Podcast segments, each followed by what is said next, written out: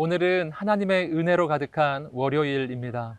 추수의 계절, 가을을 지나가면서 우리의 영혼은 우리의 영혼의 밭에서 어떤 열매를 거두고 있는지 돌아보게 됩니다. 깊어가는 가을에 우리 영혼의 밭에 말씀의 씨앗이 뿌려지고 그 씨앗이 자라나 풍성한 열매를 맺는 저와 여러분 되시기를 주님의 이름으로 축복합니다. 그 열매를 통해서 많은 영혼이 살아나고 하나님께서 영광을 받으시게 되기를 간절히 소망합니다. 오늘 하나님께서 우리에게 주시는 말씀은 데살로니가 전서 2장 1절부터 9절까지의 말씀입니다. 이제 하나님의 말씀 앞으로 나아가겠습니다.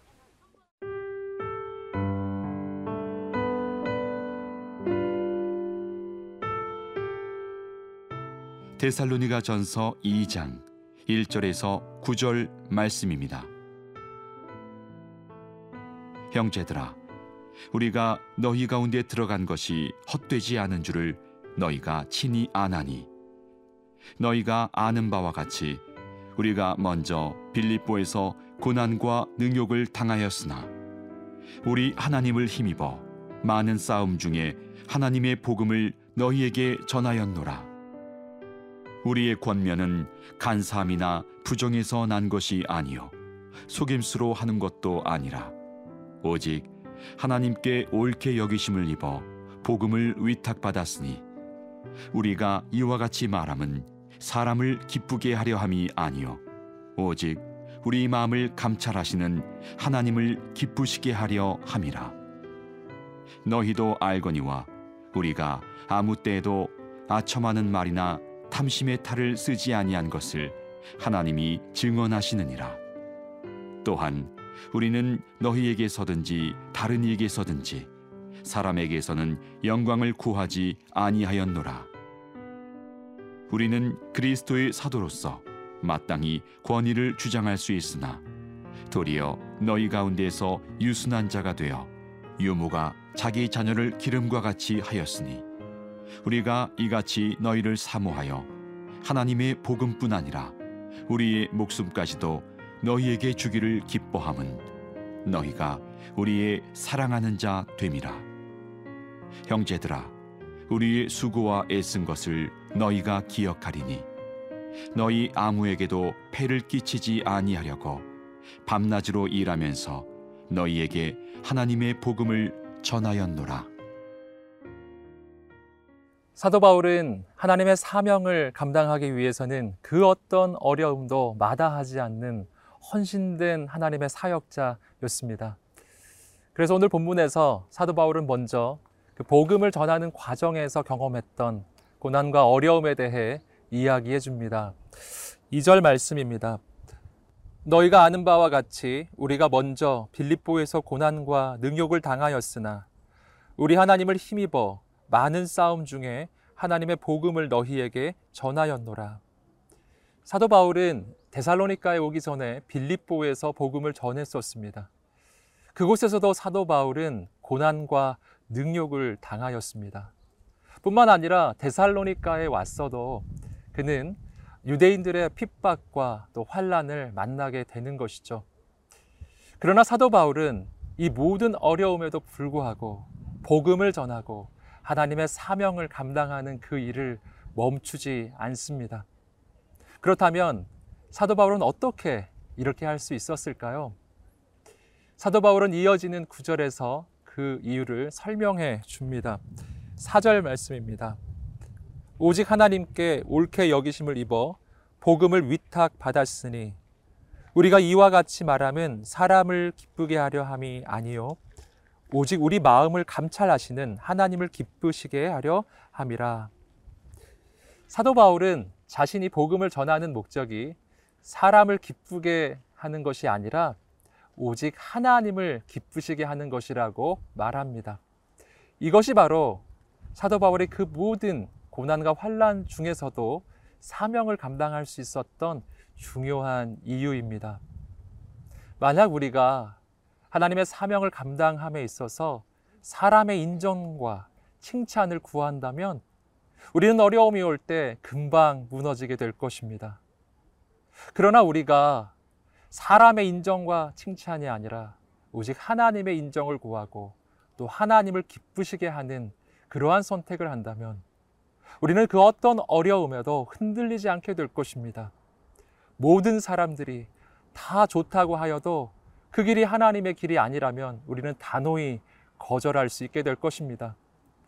또한 반대로 모든 사람들이 다 반대한다 하여도 우리는 기꺼이 그 길을 가게 될 것입니다. 우리가 믿는 예수님이 바로 그런 분이셨습니다. 예수님은 오병이어의 기적 이후에 수많은 사람들이 그를 왕으로 삼으려는 그러한 일을 경험합니다. 하지만 그때 예수님은 그들을 즉시 해산시키시고 산으로 올라가 하나님 앞에 기도하셨던 것이죠. 하지만 십자가의 길을 걸어갈 때에는 수많은 사람들의 조롱과 비난을 경험합니다. 하지만 그 길이 하나님께서 주신 길이었기에 예수님은 담대하게 그 길을 걸어 가십니다. 사랑하는 성도 여러분, 오늘 우리는 누구 앞에 서 있는 사람입니까? 오늘 우리가 사람을 기쁘게 하는 인생이 아니라 하나님을 기쁘시게 하는 인생. 그래서 그 어떤 어려움 가운데도 하나님의 사명을 기쁨으로 감당하는 그러한 인생이 되시기를 주님의 이름으로 축복합니다.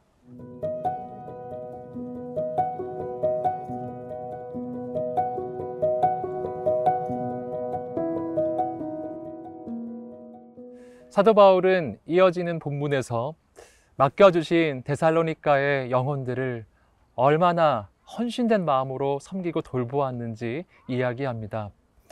우리 함께 7절 말씀 보겠습니다.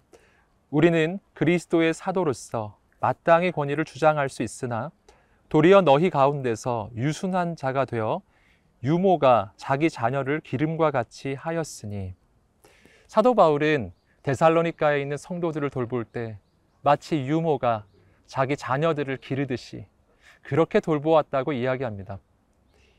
여기서 유모라고 하는 이 번역은 이어지는 구절에서 자기 자녀를 기름과 같이 라고 하는 이 표현에서 보듯이 그냥 유모라기보다는 정말 자기 자녀를 기르는 어머니로 보는 것이 더 정확한 표현입니다. 즉, 사도 바울은 하나님 맡겨주신 영혼을 돌볼 때 마치 어머니가 자녀를 돌보듯이 그렇게 무조건적인 사랑으로 돌보았다라는 것입니다. 그리고 이어지는 구절에서 사도 바울은 그 사랑에 대해서 조금 더 구체적으로 설명해 줍니다. 8절 말씀입니다. 우리가 이같이 너희를 사모하여 하나님의 복음뿐 아니라 우리의 목숨까지도 너희에게 주기를 기뻐함은 너희가 우리의 사랑하는 자 됨이라. 아멘. 이어지는 구절에서 사도 바울은 데살로니카에 있는 영혼들을 사랑할 때 복음만이 아니라 자신의 목숨까지도 줄 만큼 그렇게 사랑한다고 고백합니다. 바로 이러한 헌신적인 사랑이 있었기 때문에 데살로니카 교회라고 하는 아름다운 공동체가 서게 된 것이죠. 그런데 여기서 우리는 정말 충격을 받습니다. 어떻게 이런 사랑이 가능할까요? 어떻게 자기 목숨까지 주는 이런 사랑을 할 수 있었을까요? 그 까닭은 내가 다른 사람을 사랑하기 전에 바로 이러한 사랑으로 먼저 우리를 사랑해 주신 분이 계셨기 때문입니다. 예수님께서는 내가 아직 죄인 되었을 때 나를 너무 사랑하셔서 나를 위해 자기 자신을 내어 주셨습니다. 그래서 오늘 우리가 이렇게 살게 된 것이죠. 로마서 5장 8절은 그 사랑을 이렇게 표현합니다. 우리가 아직 죄인 되었을 때 그리스도께서 우리를 위하여 죽으심으로 하나님께서 우리에 대한 자기의 사랑을 확증하셨느니라. 아멘. 바로 주님의 이러한 사랑이 있기 때문에 내가 그 사랑으로 또 다른 영혼을 사랑할 수 있게 되는 것입니다. 사랑하는 성도 여러분, 오늘 우리를 이렇게 놀라운 사랑으로 사랑하시는 주님의 사랑을 묵상하는 이 하루가 되기를 소망합니다. 그 사랑이 내 안에서 차고 흘러 넘쳐서 하나님께서 맡겨주신 영혼들, 내 주변에 있는 그 모든 사람들에게 바로 예수님의 사랑으로 사랑하고 섬기는 이 하루가 되시기를 주님의 이름으로 축복합니다.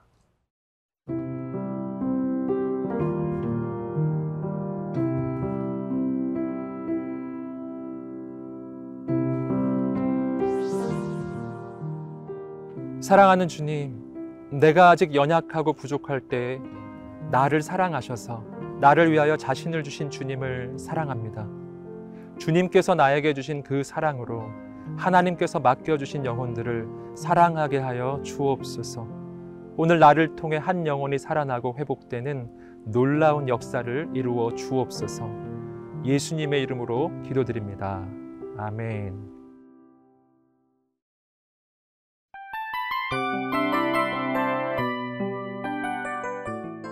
이 프로그램은 청취자 여러분의 소중한 후원으로 제작됩니다.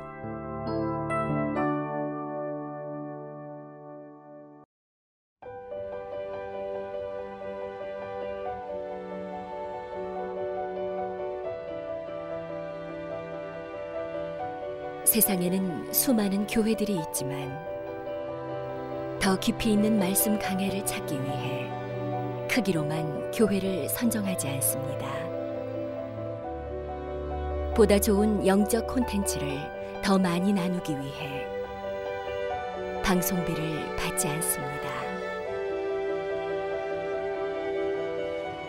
1년 365일 복음만 전하고 싶어서 우리는 광고를 하지 않습니다. 온누리의 복음을 땅끝까지 CGN TV와 함께 땅끝 선교사가 되주세요.